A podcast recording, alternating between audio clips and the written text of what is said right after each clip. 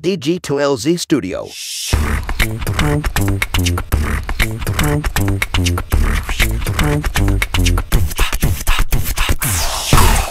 nggak pernah belajar udah titik itu.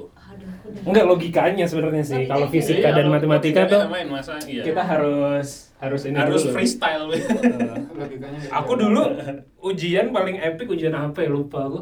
Soalnya aku ganti karena nggak ngerti. aku menolak mengerjakan soal ini. Itu gimana Eh, ceritanya diganti? kalau seperti ini saya ini kalau soalnya seperti ini saya bisa pada salah saya. jadi lembar soal selalu jadi tempat curhat gitu loh. Komunikasi dosen mungkin dosennya ngelihat juga ketawa-tawa tuh. Jadi, Eh tapi susah bro jadi misalnya kita pahamnya ada contoh soal spesifik seperti ini gitu terus misalnya rangkaian listrik lah gitu Iya. diubah dikit gitu Ini gimana ini? Ya, gitu. Terus aku, aku sering gitu tuh aku otak atik pak kalau rangkaiannya seperti ini Saya bisa. dapat nilai lah palingnya dapat nilai. Terus lulus dengan di kuliah. lulus lulus. Gue mah apa jarang jarang yang nggak kalau ngulang eh, jarang yang nggak lulus. Ngulang karena C atau karena D kayak gitu. Eh D mah udah nggak lulus ya jadi lebih lebih untuk memperbaiki gitu. Ini btw udah mulai ngerekam. Kita mau ngobrol apa ya? Apa ya? aku bukan dulu aja ya. Ini buat Iya, buat iya. ngobrol bisnis kan? Oke. Selamat pagi, siang, sore, atau kapan pun waktu yang teman-teman pakai untuk untuk mendengarkan podcast ini. Kembali lagi bersama saya Panji di podcast Ngobrol Bisnis. Kali ini kayaknya ngobrol bisnis rame nih. Ya, Ada ada tiga orang yang diundang gitu. Jadi hari ini eh, saya mau ngobrol sama teman-teman dari Altex Ada Rifan Halo gitu dong Pak Halo, halo, halo. Sorry. Ada Mas Budi dan ada Aul ya di sini sebenarnya nggak mesti ngobrol ngeliat ke kamera juga jadi kita yang penting Oh, ngobrol aja gitu kira. kalau mau lihat kamera boleh sesekali kalau enggak juga nggak apa-apa Enggak deh, kayaknya. karena kan lebih kuat di audio kalau di aku Oke, oke, siap. kurang natural juga kita ngobrol iya aku bingung sih sebenarnya mau ngobrolin apa ya Cuma- cuman mungkin aku pengen pengen ini ya pengen eh, nginget-nginget masa lalu lah kan paling enak kita Hmm. ngobrol masa lalu dan dan apa ya mengenang masa-masa lalu gitu tapi sebenarnya kenapa masa lalu itu enak dikenang karena kehidupan kita sekarang tidak enak ya. Bener ya? Bener. Bener, bener, valid, valid, biasanya kan kita selalu Valid, valid. ro- romantisme masa lalu gitu Ah. bener gak gitu Bener, bener sih. aku aku paling jauh bayangin waktu SD sih enak ya pas SD Nah, makanya ada istilah enak zaman kuto ya tuh kan Ya realitasnya kita mesti bertarung dengan tanggung jawab Iya. yang udah beban itu kita. udah ada yang beban sekarang ya, ya nggak cuman kan- cuman mungkin nggak sejauh itu aku pengen ngebahasnya tapi Eh, zaman-zaman dulu kan kita irisannya nih ya atau kita ngomongin sebelum antek atau irisan kita berempat lah Hmm. irisan kita berempat kan waktu eh, 2011 ya 2011 sama-sama pertama kali ketemu eh, untuk program intermediator teknologi intermediator kamu agak maju aja takutnya kalian kena aku kalian aku tadi Iya, iya, iya. 2010 akhir mulai kayaknya ya kita Ah, kalau 11. katanya Ari, 11 ya? katanya Ari tuh setelah ulang tahunnya dia bulan Juni Tahun? 2010. Iya, 2010 akhir. pengumumannya. Gak mungkin aku belum lulus Eh? Aku Iya, lulus 2011 Aku 11 Maret lulus aku. Oke, Belum. berarti Sama, aku pertengahan juga tahun- Maret, aku juga Maret lulusnya Oke, oke, berarti pertengahan tahun 2011. Mm-mm. Iya, Nah, kayaknya pertengahan 2011 terus kita dikumpulinnya bulan September ya. Ah. Iya, make sense, make Akhir sense. tahun, ya. Akhir tahun 2012, Se- 11 berarti 2012, Iya, 2012, September 2013 kita tugas. Ya benar Iya betul, betul Iya, 2006. iya, iya. Nah, mungkin aku tanya masing-masing ya. Dulu kenapa milih mau jadi daftar intermediator? Dari, dari awal, dari awal. Kalau aku ya, karena di Jerman ya, gitu sih. Iya. Simple tuh. Kalau aku waktu itu apa ya?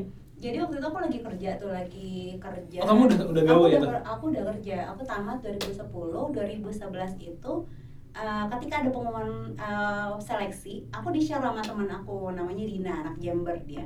Hmm. Jadi dia bareng sama aku waktu exchange ke US ya waktu kita S1 dia bilang, "Aul, aku nemu nih ada kegiatan dari Kemenristek kayaknya cocok sama kamu nih." gitu. Hmm. Udah aku lihat sebenarnya aku nggak paham apa sih intermediator teknologi karena waktu Hmm. itu kan itu ya cuman karena ada bau-bau teknologinya dan aku agak-agak geek ke area-area sains dan teknologi zaman waktu itu ya Hmm. ya udah aku coba aja walaupun aku sebenarnya nggak tahu nih mau ngapain nih sebenarnya gitu Hmm. dan waktu itu juga bahasa di pengumumannya terdengar agak fancy kan waktu itu agak Hmm. teknologi di Jerman, Kemenristek gitu semua hal-hal yang ah keren nih keren, keren lah kelihatannya gitu. Ya udah aku coba. Udah kerja apa beda gue pada waktu itu? waktu itu aku ngajar sih. Oh Aku ngajar, Hmm. ngajar di Ngajar bidang? di bimbel. Aku ngajar bimbel Oh, ngajar tapi bimbel. full time waktu itu zaman Iya, aku iya. kuliah aku ngajar bimbel part time nah pas aku tamat tuh langsung ditawarin full time ya udah aku kerja gitu dan itu pekerjaan pertama aku sih waktu itu Oke. Mhm. Kalau Mas Bud, Mas Bud kan lebih senior dari kita ya. Iya. Iya. Itu kan rata-rata Kelihatan Angkatan masuknya, tapi angkatan keluarnya Oh. sih yang menandakan ya itu agak panjang. Eh, kenapa? Karena waktu itu belum ada kerjaan. Eh, Udah lulus berapa bulan ya? 8 bulan. Terus habis itu berarti di lulusnya 2010. 2010. 2010. 2010 masuk 2004 lulus 2010 Ini Paling nih, mati, ya? untung Mas Pidana nggak join kan. lebih lebih lagi. iya terus habis itu eh, di forward infonya sama temen yang udah jadi dosen di UGM waktu itu lalu dia ngomong gini eh nih kayaknya kamu belum ada kerjaan. Nah dia berarti masih perhatian gitu ya. Cewek apa cowok? cowok. Oh, cowok. kan perhatian nggak harus dari Nggak lanjut ya pembicaraannya terus aku lihat. Hmm oke. Ya udah aku coba aja gitu kan. Waktu itu aku kayaknya juga nggak terlalu ada kesan ke Jerman atau apa ya atau karena kurang kurang kurang ini juga. Tapi ya udah yang ada di situ berusaha dijawab kan kita suruh bikin esai macam-macam kan. Ya udah dibikin esai eh, kirim. Tahu-tahu lolos gitu untuk seleksi berikutnya Iya. kita di Jakarta itu sih as simple as that Jurusan fisika, jurusan Ah, pertanian aku Pertanian. Rifan? Aku teknologi pertanian. Oh mirip-mirip ya. Ah, aku pengen nyari garisnya aja nih apa ah, apa ini. Kalau kalau dirimu gimana tuh kalau Iya. itu? Jadi waktu itu ada dosen pembimbingku itu ngasih info gitu kan. Dia share dosen ini beda. uh, dari dosenku dia share share link gitu ke Hmm. Kayaknya nggak mungkin deh zaman dulu share. Enggak. Milis gitu ya mungkin. SMS uh, email ya. email Email, ya? email zaman Iya. itu make sense sih Iya. Email. Jadi Mailing list mungkin ya. Ah, jadi waktu uh, apa ya? Aku masih sebenarnya aku bisnisku udah jalan loh waktu itu. Jadi Oh dulu dirimu percetakan ya kalau nggak salah kan? percetakan, ya? Nah. sablon percetakan Iya, iya, iya. itu udah su- sejak aku kuliah setahun udah start itu. Udah ya. ngontrak rumah kita usaha aku punya karyawan Iya iya iya. ya tapi pas aku daftar gitu ya sebenarnya nggak nggak nggak optimis juga sih karena Hmm. aku orang yang jauh dari akademisi dan itu seperti akademisi banget atau Iya, iya. Dan aku ingat dulu namamu kan Rifan Seniman. iya Nama email ya kan? senimannya itu Seniman. jadi itu ada risteknya ada Hmm. Jermannya si diriku kan agak jauh dari akademisi begitu kan Hmm. bahkan agak alergi gitu kan nah, terus dan waktu itu telat aku Apply-nya. apply-nya apply-nya telat dan aku Dari deadline maksudnya? dari deadline habis itu di situ entah ada kontak ya aku email dia Ah. Eh, saya tuh kurang tes narkoba. Emang ada tes eh emang narkoba? ada waktu itu. Ada ada. kesehatan kalau eh. Kesehatan tes narkoba iya kayaknya ada aku ingat dulu. Ada. Oh iya yang iya Ada, aku ada. aku nggak aku nggak ada tes itu karena aku ngerti dan apply ngerti link itu dan apply di hari yang sama. Kemudian Oh. sorenya aku tes narkoba ya nggak bisa selesai gitu kan. Hmm, harus nunggu. Ada tes narkoba ya? Besok atau lusa baru aku kirim. Ah aku ngerti aku aku Aku email. pikir kamu nggak bisa tes karena masih narkoba. Oh, iya. masih hilang sih. seniman Harus ya harus berapa lama dulu kan? iya bro jadi nah tapi pas aku lolos ya eh, dan karyawan pak kok pas lolos karyawanku resign gitu jadi nggak ada Hmm. yang aku pasrahin gitu Ah, dan aku nggak ada di tempat itu gitu kan ah. ya udahlah kontrakan juga mau habis gitu ya. Jadi diselesaikan udah bisnisnya pada waktu itu. sekalian lah karyawanku ini aku juga punya hanya satu-satunya dia doang gitu kan. Jadi aku selesaikan lah terus habis itu ya aku kirim barang-barangku ke rumah yang di Jember gitu ya. Habis itu ya udahlah berangkat dulu ke Jerman entah nanti apa yang terjadi begitu ya. Hmm. Gitu Wah, aku aku nanya ini deh. eh, kalau menurutmu kan kita nih Hmm. juga lagi sebagian besar dari kita lagi nyeleksi mahasiswa Oh, juga iya, nih. iya, ya. iya. Menurut kamu yang membuat kamu terpilih apa pada waktu itu kira-kira? apa ya Eh, entah saya juga nggak ngerti Hmm. tapi eh, kalau menurutku waktu itu mereka nggak pasang standar IPK ya Nggak pasang. nggak pasang Oh, nggak pasang ya? nggak Enggak pasang karena.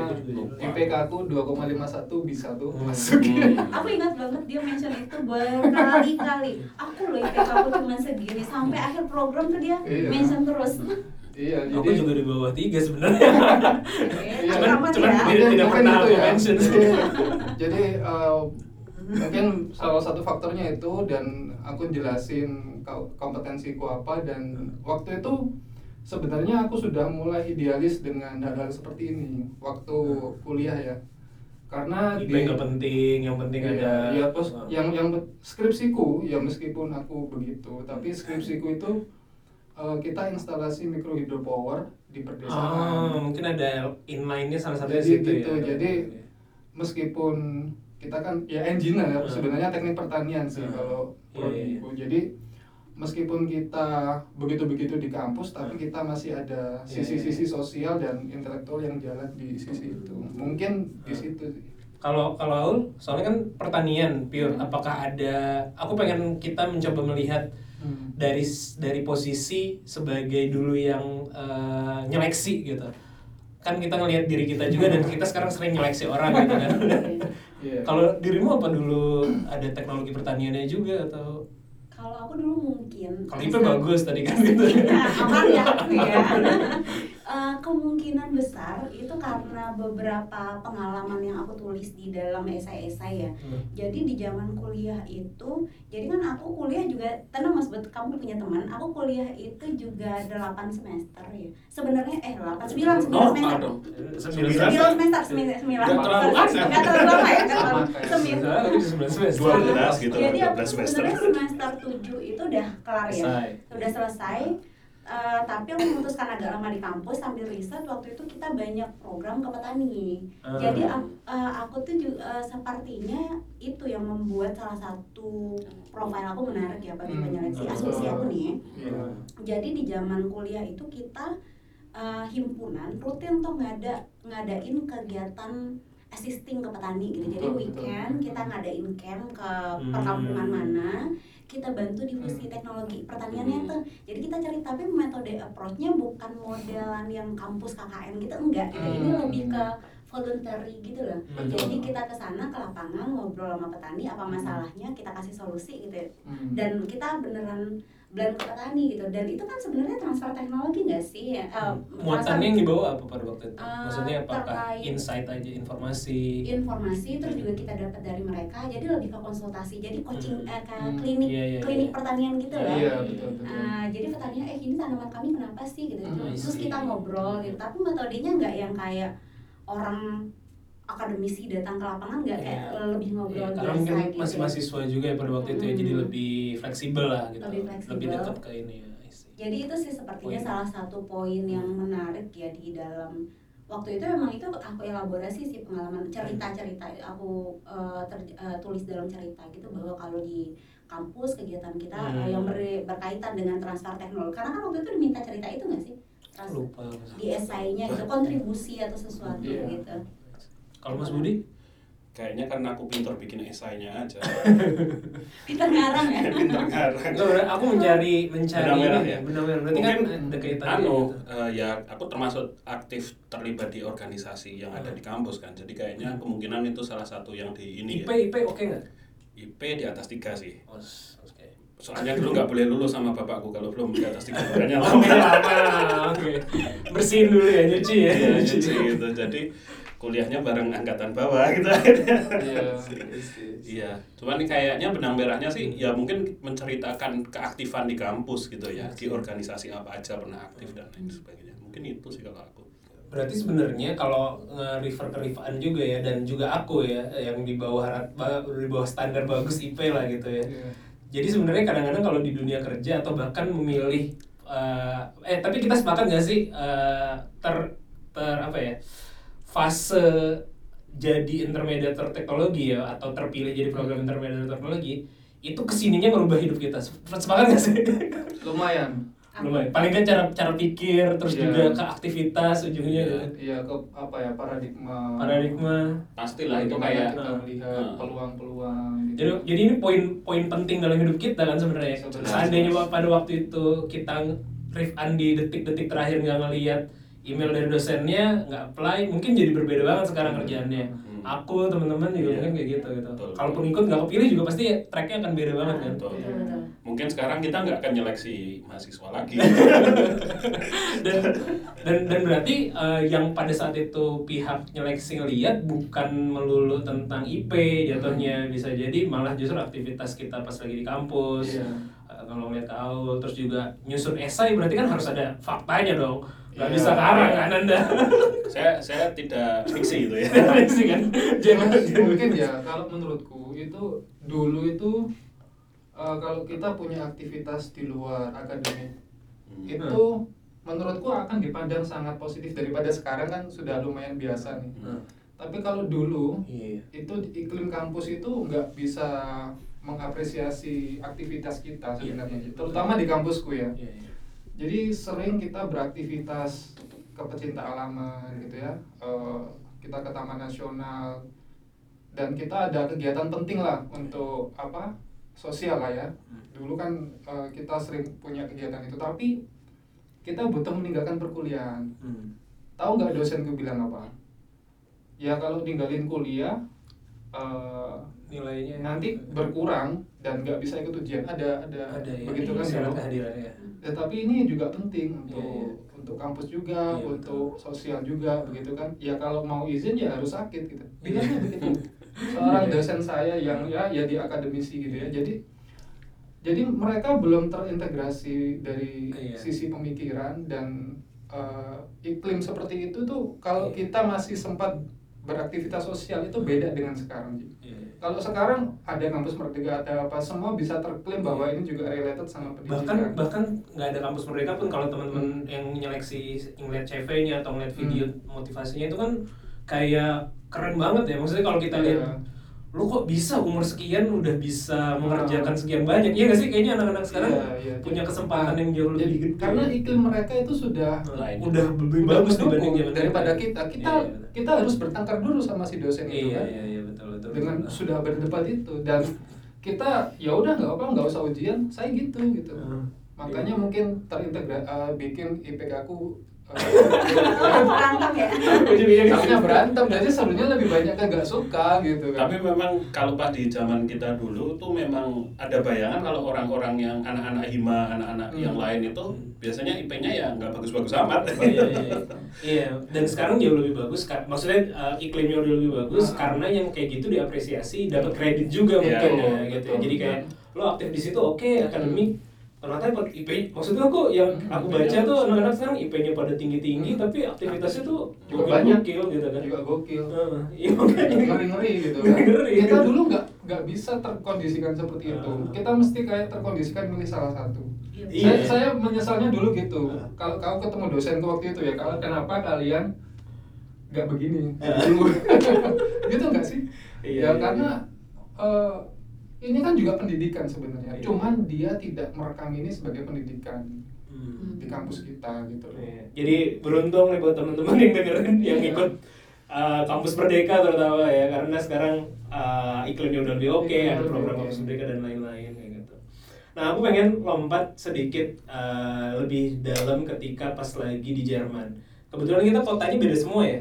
Sama. Oh sama ya. Kalian apa berdua? Munchen.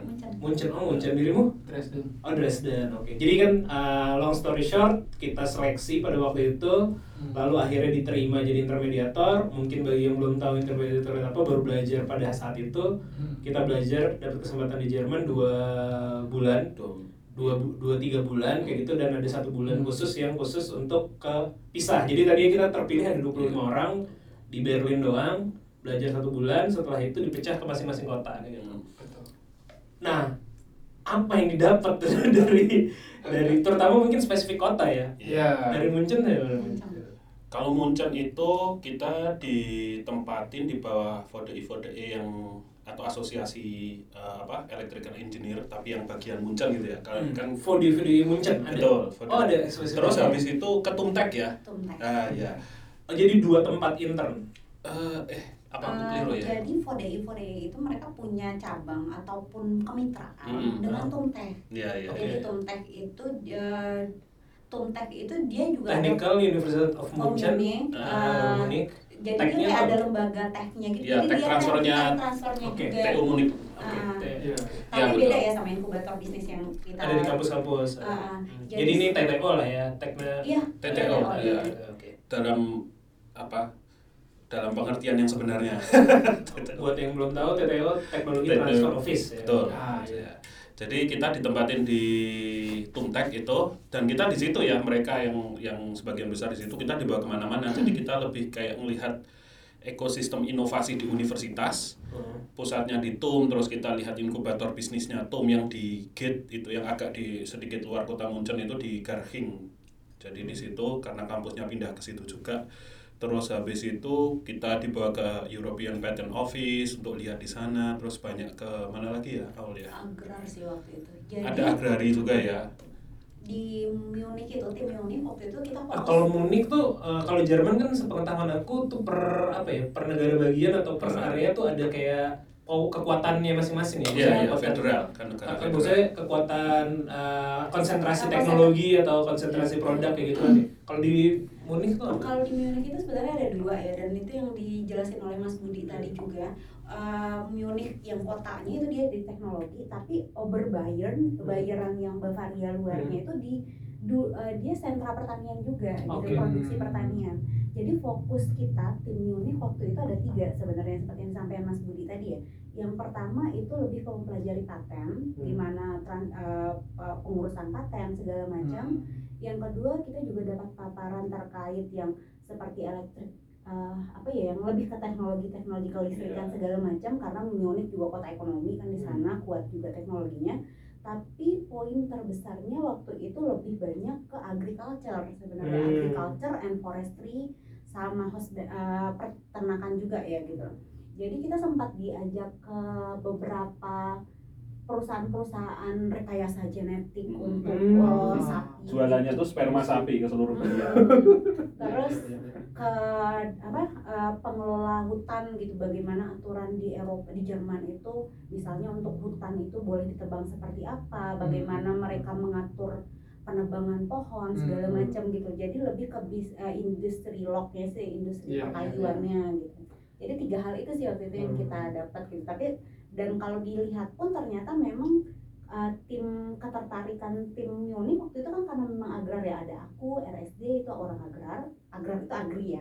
Di agrar orang pertanian kemudian ada Mas Budi yang di teknik gitu jadi makanya di situ waktu itu di Satu lagi Sama? Oji. Oji, Oh, Oji. Uh, kalau Oji dia waktu itu teknologinya kan Iya. makanya kita diajak ke beberapa Sama Dimas ya di situ ya. Dimas sama Dimas Oh. sama si siapa tuh satunya yang nemenin kita. uh, Ian Ian. Ian Hmm. Iya, yang orang.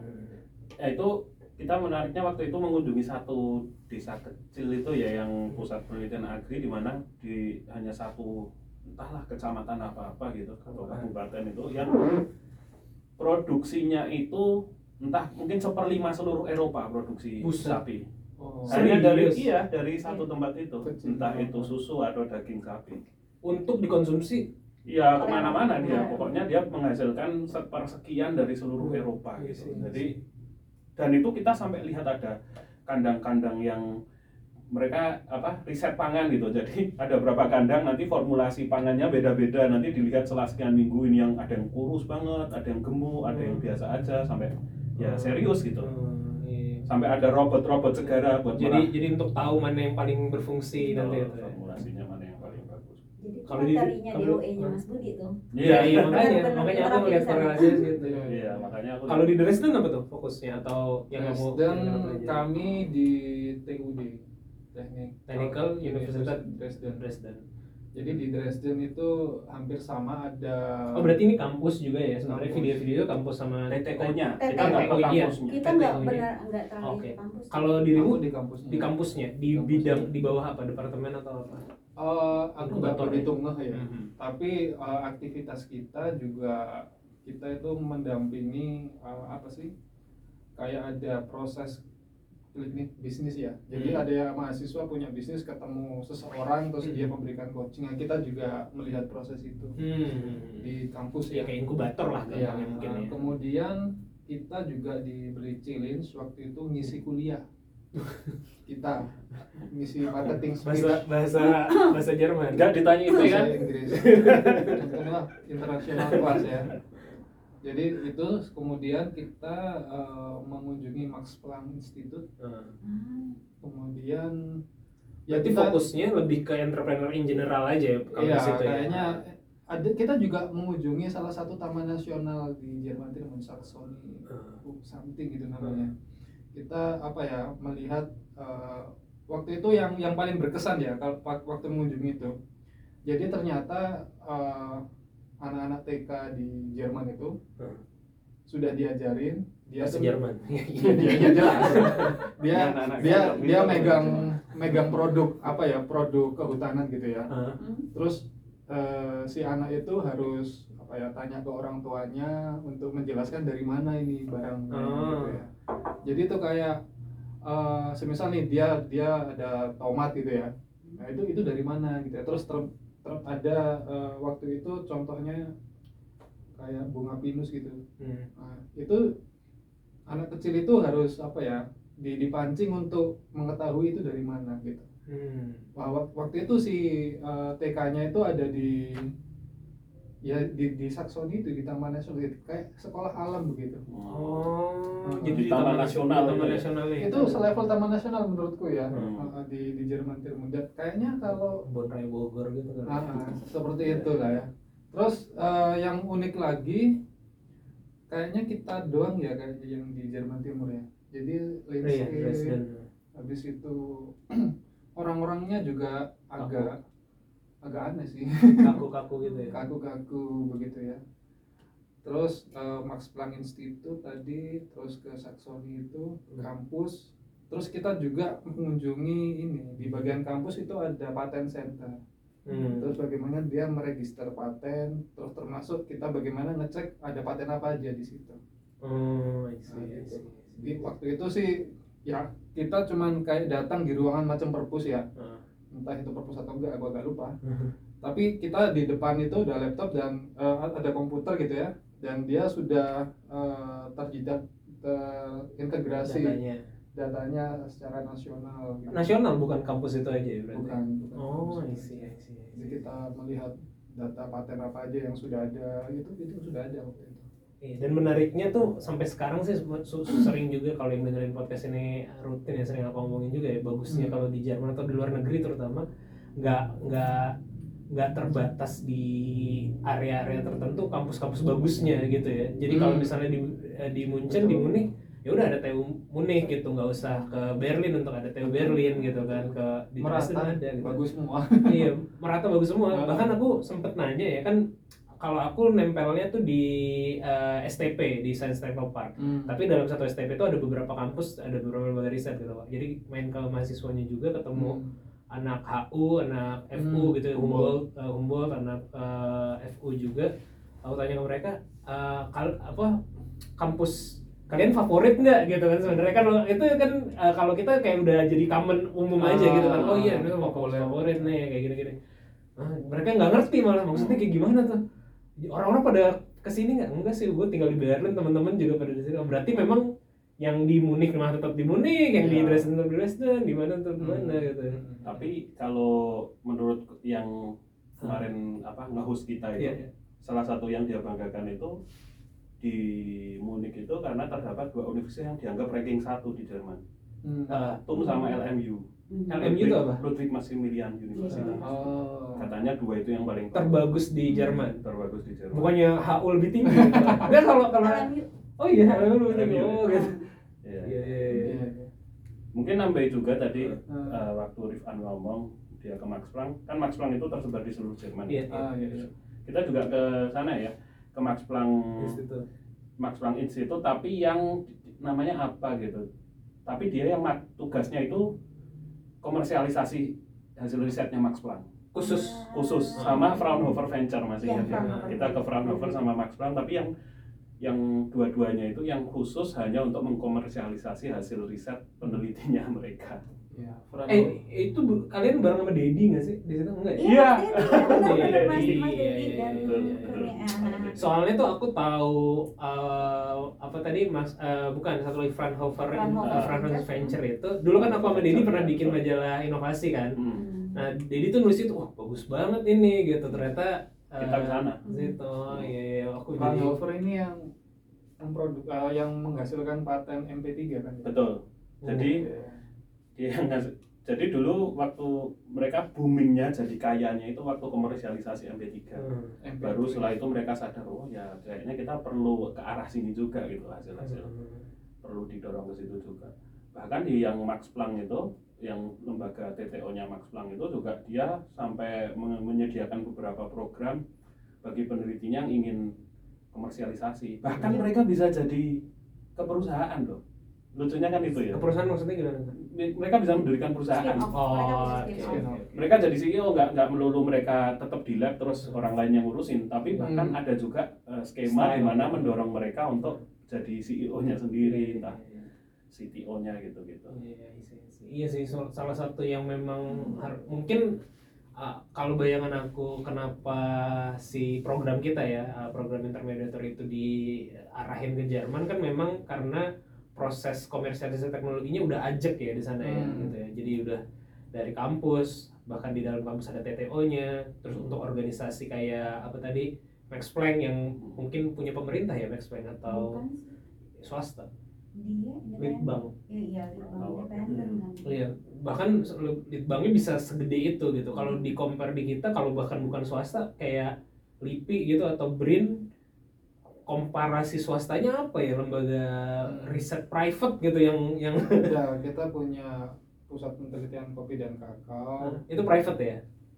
Itu BUMN sih. Oh. BUMN juga.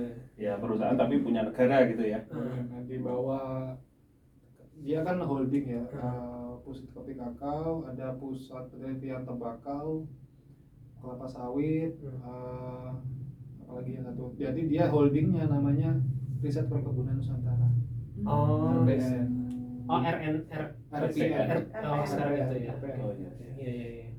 Iya. Nah kalau ngelihat dulu eh, itu kan udah 10 tahun, 12 tahun bahkan ya eh, kita belajar di Jerman gitu. Oh iya juga ya. Udah 12 tahun loh. kalau anak SD udah lulus SMA nih. Iya. Iya, iya, SMA. iya, SMA. udah mau kuliah lagi nih. Serius 12 tahun? Iya kan 2011. Ais. Kita agak mau terima. Iya, iya, iya, iya, iya. Kalau kita udah tua. Berasanya masih unyu-unyu. Udah 12 tahun gitu loh. Unyu-unyu datang ke Tamrin ya, Iya. kayak MH Tamrin.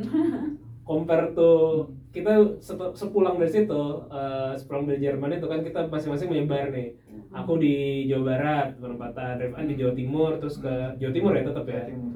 Mas Budi di Jogja di Bantul eh, Aul pindah ya kalau nggak salah Pindah. di Palembang Palembang Terus ke- kemudian ke Kalimantan Selatan, Kalimantan Selatan. ke Banjarmasin. Ke Jadi dari Sumsel ke Kalsel. Oke sebelum di compare sama sekarang deh pas setelah balik dari sono lalu melihat realita di Indonesia gimana tuh? Oh, iya, iya, iya. Drama. Balik, jangan ngomongin politiknya, ya, jangan ngomongin politiknya. aduh, kita agak ini sih. Dramanya dipotong. Eh, padahal ya. di sono ibaratnya kita ngelihat idealnya gitu lah ya di pas di Jerman Wah, model dari perguruan tinggi bisa masuk ke riset bisa masuk ke komersialisasi bisa bikin perusahaan gitu.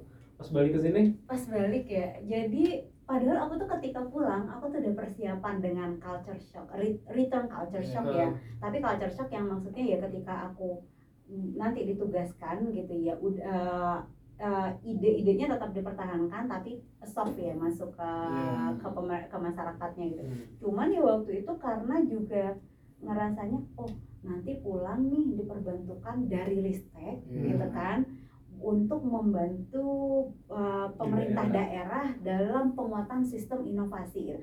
Uh, dari segi bunyinya udah keren Hmm. uh, background pendukungnya udah oke gitu ya. Pas nyampe di sana ternyata juga kita mesti uh, berhadapan dengan karena ada banyak birokrasi yang harus ditempuh Iya. kemudian juga teknologi-teknologi yang kita punya mau dibawa ke masyarakat pun masih belum benar-benar kuat ya. Terus juga kondisi sosial masyarakat yang uh, agak nyaman dengan kondisi yang mereka punya gitu loh. Jadi itu emang agak-agak berat sih di fase-fase awal ya cuman waktu itu untungnya ketika ditempatkan di Sumatera Selatan awalnya itu uh, kita ada bertiga ya waktu itu aku Kak Isa dan Tommy. Terus juga uh, ketemu dengan masyarakat di Sumsel juga kita bantu mendampingi beberapa uh, kelompok masyarakat yang memang sebelumnya mereka juga sudah aktif nih di event-event besar sebelumnya gitu seperti jadi mereka ada yang ngurusin hilirisasi karet waktu itu untuk pernah Hmm. bikin souvenir untuk ASEAN gitu Oh, jadi ya, agak pernah, pernah. agak-agak nyaman lah ya gitu tapi tetap uh, di Kalau nggak salah juga kan ketua Balitbang Novnya Iya, cukup Bu Eko siapa ya? ya, ya sangat ini kan dia apa ya eh, yang termasuk lead yang bagus lah gitu Hmm. ya untuk ngedorong gitu ya. Iya, eh, Bu Eko juga sangat semangat dan Hmm. sangat eh, apa ya ide-ide inovasi itu udah ketangkap banget gitu. Cuman Hmm. ya bener tidak segampang itu gitu untuk membawa inovasi ke masyarakat atau untuk Hmm. membawa perubahan baru dan penguatan teknologi. gitu. Jadi memang cukup berat ya waktu itu. Cuman eh, bisa dibilang lumayan berdampak ke awareness Hmm. masyarakat bahwa Hmm. memang teknologi itu bisa memperbaiki kehidupan loh selama memang teknologi itu aplikabel dan memang Hmm. menjawab kebutuhan gitu. Hmm. Betul betul Cuman hal yang benturan paling besar itu adalah di Jerman kita ngeliat teknologi yang fancy ya, yang Hmm. oh, mau ber- menanam apa pakai mesin gitu. Hmm. Nah itu kan kalau kita bawa bayangkan ke Indonesia kan nggak applicable nggak kan buat Hmm. kita gitu.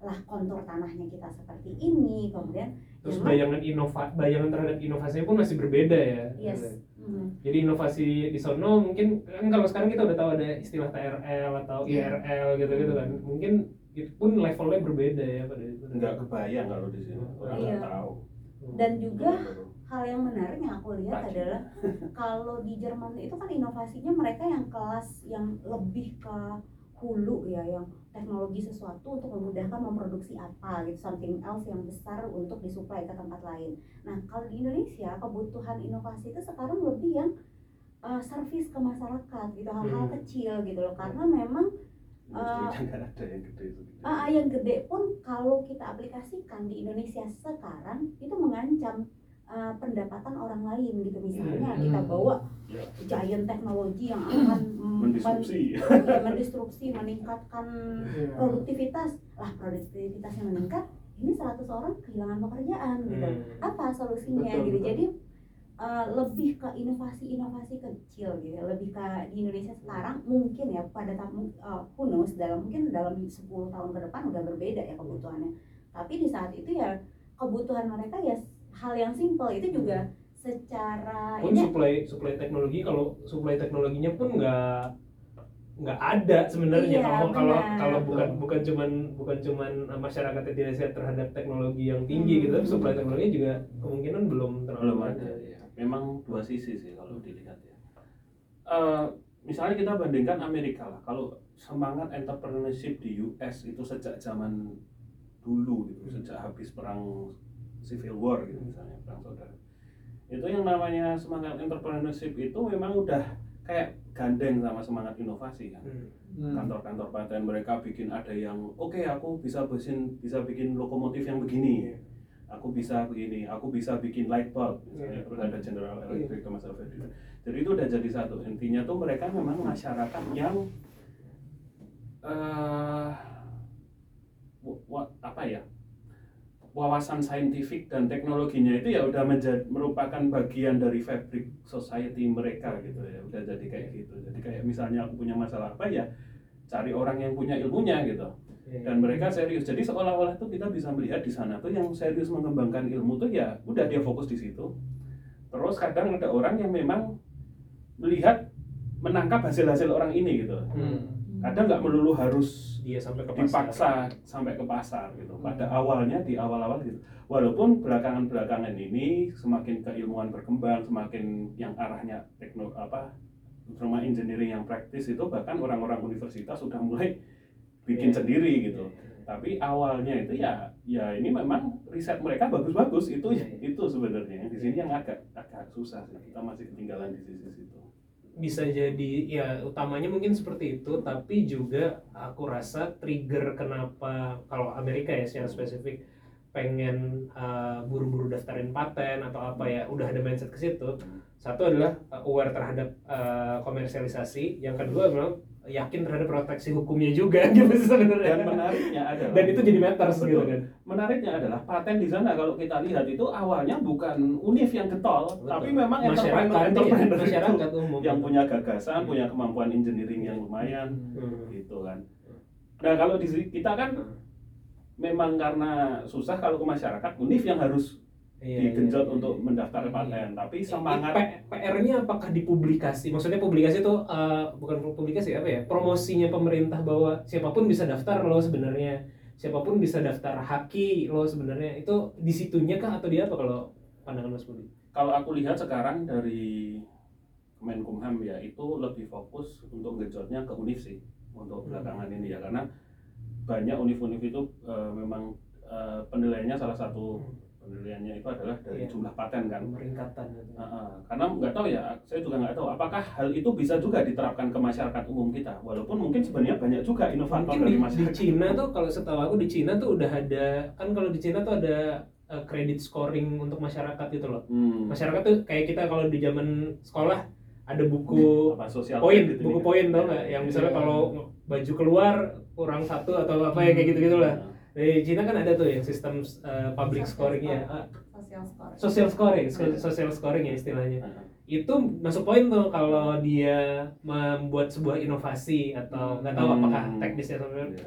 mendaftarkan cuman ya masa kita mencontoh Ah, Ya, agak berat. Jadi memang harus dilihat kasus Indonesia ini memang harus dipikir ya, karena memang itu kalau PR-nya adalah dipublikasi atau itu kan ibaratnya insentif ya kalau insentif untuk masyarakat lo kalau bisa kayak gini dapat insentif gitu kan Iya, iya. dapat insentif kalau di sana mungkin nggak ngasih uang tapi skor uh, sosial kredit lo bagus gitu Wah itu akan mendatangkan polemik. Kita akan mencontoh sistem Cina.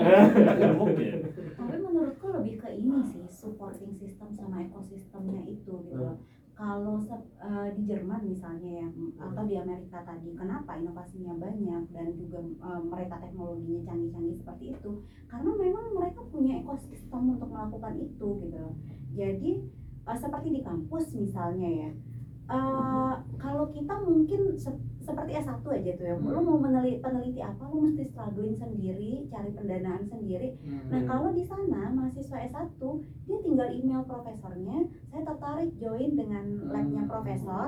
Profesor punya ide apa buat saya teliti gitu lah. Jadi eh, mereka sudah punya sumber daya, eh, sudah punya sumber dana dan sumber daya di sana gitu. Ketemu tuh sumber daya dan sumber dananya gitu. Nah kalau di Indonesia battle-nya, contohnya mahasiswa S1 aja lah, atau dosen-dosen gitu. Mereka harus berjuang mencari pendanaan. Kemudian ketika ada mahasiswa juga mahasiswa S1 yang kita harapkan melakukan riset kecil.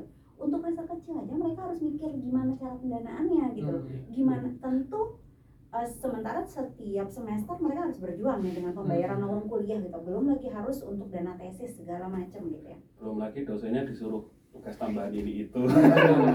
administratif. kualitasnya jadi menurun gitu loh. Hmm, orang akan cenderung ini asumsi ya ini asumsi Iya. tapi layak untuk kita uji oh, kita Hmm. teliti lebih jauh sih menurut aku. Jadi orang akan cenderung ketika dihadapkan contoh kita lah uh, harus tentu kita akan cari apa penelitian paling murah nggak sih Iya.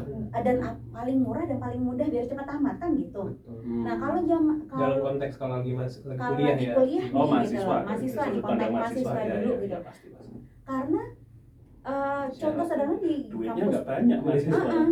di kampusku yang kemarin itu ya mahasiswa tuh mereka pokoknya eh, join ke labor apa pun eh, peralatan di labor lu bisa pakai selama Hmm. itu untuk penelitian gitu loh Oh, iya. dan Suruh pan- bayar nggak kalau misalnya saya mau pakai enzim ini gitu. nggak ada nggak ada Oh, bah lu bisa bilang Kalau di ini sini suruh bayar. eh, bahkan lu bisa minta kalau memang itu ada kebutuhan Iya. lu bisa Prof saya mau penelitian ini tapi sepertinya berdasarkan referensi ini akan lebih baik dengan ya udah gitu butuhnya berapa gitu loh Hmm. dan profesor akan mencari cara untuk itu gitu Ta- tapi nanti beneran keluaran yang dihasilkan oleh setiap mahasiswa ini jadi biasanya mahasiswa S1 itu mereka part of project dari master eh, master ataupun PhD-nya atau project professor. Hmm. Nanti si hasil penelitian ini juga akan dikombin jadi publikasi gitu loh. Hmm.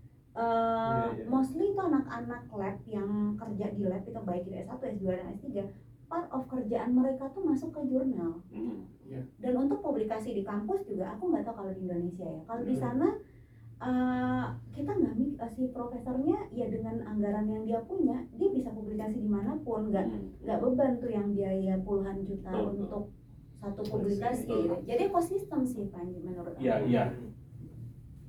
Kalau Kalau iya betul. kalau Jawa Timur aku kurang mau cerita. Ya, aku tahu, aku tahu Ribet ya. Pito, Riris, Oh iya Riris ya. sama Arya ya.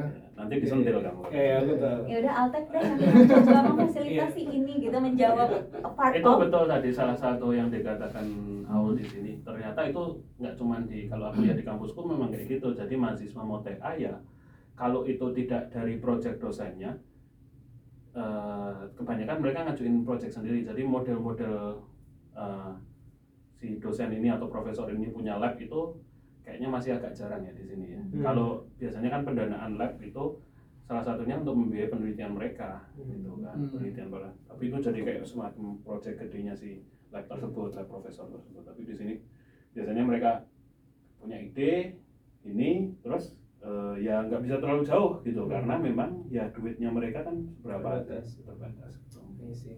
Ya mungkin itu juga ya salah satu yang dibikin sama Mas Menteri ya Nadiem mungkin karena Hmm. mindset dia di luar kan sekolahnya gitu. Jadi walaupun kalau ngomongin agak sisi ininya ya sisi cara pandang praktisnya ya eh, dengan adanya program-program yang dibikin ya kampus merdeka dan terutama kampus merdeka deh kalau kita sorotin salah satu poinnya adalah menggeser yang tadi kita obrolin tuh eh, spesifikasi ya misalnya kampus-kampus bagus hanya ada di area-area tertentu gitu di Hmm. Indonesia gitu dengan kampus merdeka merdeka belajar. Lo bisa belajar sebenarnya di mana-mana. lo dari daerah bisa belajar di mana gitu dan segala macam Hmm. kayak gitu. Bisa main mungkin ada mindset kayak gitu. Walaupun sisi negatifnya kalau eh, kalau pandangan aku jadinya menggeser otoritas kampus untuk mendidik. Organisasi-organisasi. Yang tapi kan setidaknya tidak seluruhnya gitu ya. Ya tidak Ada seluruhnya dan eh, ya tapi eh, eh, dan mudah-mudahan semuanya yang menjadi mitra agak-agak mirip Altek lah cukup cukup apa ya cukup concern terhadap apa yang mau dikonsumsi atau nanti didapatkan sama si mahasiswa ini gitu soalnya kalau kalau itu beneran kampus merdekanya bener-bener merdeka dan tidak terverifikasi penyelenggara kegiatannya nanti jadinya bahaya Ya, ya.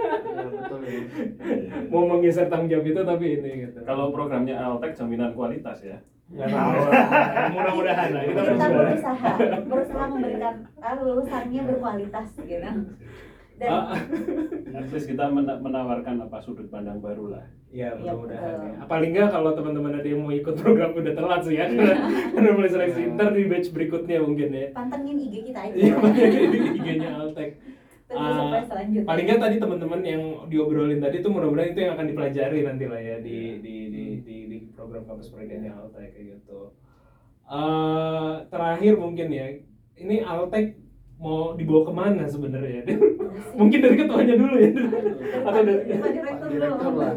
Altek ini mau dibawa ke mana ke depannya? Kita kan kalau based on eh, ini udah mungkin enam tahun ya secara secara semangat ya Secara berjalan semangat. gitu ya. Secara legal setahun. secara operasional mungkin dua tahun terakhir lah ya dua tahun jalan gimana nih mas nah ini kok baru kayak gini ya kok berasa jadi ditodong yang ketua gitu Hadir.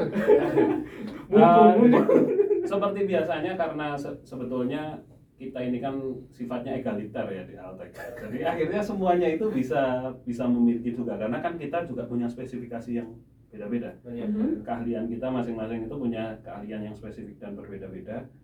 Eh, salah satunya yang kita coba akan kembangkan ke depan itu adalah kita mencoba membuat program yang bisa menggandeng ke kampus-kampus nanti lah Hmm. untuk membantu uh, apa istilahnya kalau ingin membangun ekosistem inovasi di kampus itu kayak apa bagusnya Nah, sesuai dengan pengalaman yang kita punya masing-masing kan kan Iya. kita semua udah di sana disuruh lihat oh di kampus tuh kayak gini ya oh, Hmm. ternyata ekosistemnya Ya, mungkin di situ salah satu yang akan kita upayakan ke depannya Hmm. Sih. dan juga dari teman-teman kalau ada apa bayangan silakan. aku nambahin Sok dong sok ladies. Ah, no. Nah kalau aku sendiri sebenarnya aku punya mimpi yang sangat besar banget sama untuk Altek ini dan aku juga pernah cerita ke Panji ya sebelumnya. Jadi salah satu ketika aku pulang S2 tuh yang aku tulis laporanku ke pemberi beasiswa aku sebelumnya PDP, aku pulang itu untuk Altek. Aku beneran tulis itu ya waktu itu. ini kalau Ah, ada sound prok prok prok prok gitu ya Jadi Ini terlalu repot. ya. Ah, gak usah, gak usah, gak usah. Jadi impian aku untuk Altek itu, aku ngebayangin suatu saat uh, Altek itu kita bisa berdiri sebagai sebuah lembaga riset terintegrasi ya. Jadi ada riset institutnya, ada teknologi transfernya, dan fokus kita memang di penguatan inovasi gitu loh, penguatan inovasi. Jadi aku ngebayanginnya perpaduan dari hal-hal yang sebelumnya kita lihat lah ketika kita pelatihan dulu ya. Ada Fraunhofer, ada Max Planck Institute, kita ada STP ada STP, kemudian juga mungkin akan ada pecahan-pecahan yang tadi yang diceritakan seperti ide bisnis gitu, teluran uh, keluaran dari si Altek ini gitu. Hmm. Tapi beneran fondasinya Altek ini adalah sains dan teknologi gitu, sains dan teknologi, kemudian yang didifusikan, berdampak. yang berdampak gitu sih. Jadi ya aku memang masih membayangkan, bahkan aku tuh sempat gambar ya. Altek ada research institute-nya, ada lab-nya di sini. biasa. Oh, ya. Makanya aku kalau kalau ngobrol sama Altek aku selalu semangat kan waktu di tahun-tahun pertama tahun gak sih, aku waktu ngomong sama kamu itu waktu ngobrol sama Mas Pri juga, Eh. aku tuh pengen bikin lembaga riset. Eh, Oh, kan udah aku bilang joinin aja kenapa independen gitu. Iya, aku tuh kebayang itu juga sih. Jadi memang Rifan apa? Ada? tapi jangan nunjuk-nunjuk direktur ya, gue nggak mau. Ini aja direktur ya. Heeh. Kalau aku apa sih? eh, jadi Altek ini menurutku ya kita perlu memberi warna lain dalam pendidikan konvensional lah katakan. Jadi karena eh, aku cukup alergi sama dunia akademisi sebenarnya. Kayaknya punya trauma sih, punya trauma ya. Jadi karena apa? Kadang eh, beberapa hal itu tidak konkret di situ. Meskipun itu juga nggak boleh ya. Akhir-akhir ini juga lumayan eh, bergeser juga pandanganku. Tapi kalau khusus untuk Alpek mungkin eh, kita perlu memberikan eh, istilahnya informasi lain gitu ya kepada klien-klien Alternatif lah ya. atau eh, penerima manfaat kita gitu ya kayak di dunia real yang saat ini yang terjadi seperti apa begitu makanya saya aku sendiri lebih fokus ke praktisi sebenarnya Hmm. praktisi itu uh, what happen now what hap- ya kita sekarang lakuin apa dan uh, masalahnya apa solusinya apa dan yang yang terkini banget gitu Hmm.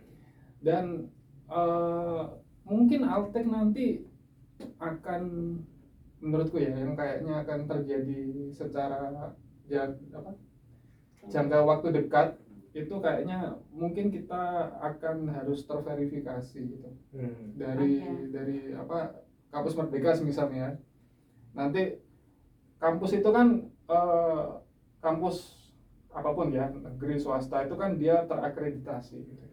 kampus Merdeka atau mitranya semacam kita ini siapa yang Iya. mengakreditasi atau yang memverifikasi bahwa ini, ini Altek layak atau ini mitra yang lain layak begitu. Nah ini nanti mungkin kita apa ya kita bisa siapkan seperti itu. Tapi men- tapi kita mesti ini apa tadi fokus di kita menjembatani antara inovasi dan bisnis gitu. Hmm. Ini jurangnya udah terlalu lebar, terlalu dalam, kita nggak ada jembatan begitu kan. Nah kita di jembatan ini dengan berbagai metode dan kombinasi SDM kita kan Hmm. yang egaliter yang ada pragmatisnya gitu kan unik kita ini Diverse sih menurut aku sebenarnya anak Altek itu. Iya. Diverse yang sama itu kegilaan kita sih, kegilaan dan idealismenya. Iya. Aku ingat Aku ada lulus ada- psikologi. Gitu. aku ingat ada siapa yang ngomong ya kalau ngomongin masalah jembatan itu cuman mungkin Hmm. buat buat menjadi pengingat kita juga ya Eh, jembatannya itu kan menghubungkan dua hal ya Hmm. Eh, dua pulau atau dua daratan gitu Hmm. yang harus dipahami adalah jembatan tuh nggak nggak lebih besar daripada pulaunya sendiri gitu ya kan gitu. Ah. jadi Hmm. harap kita sama-sama berkontemplasi Ah, iya, iya. bisa dimahami ya maksudnya iya, ah.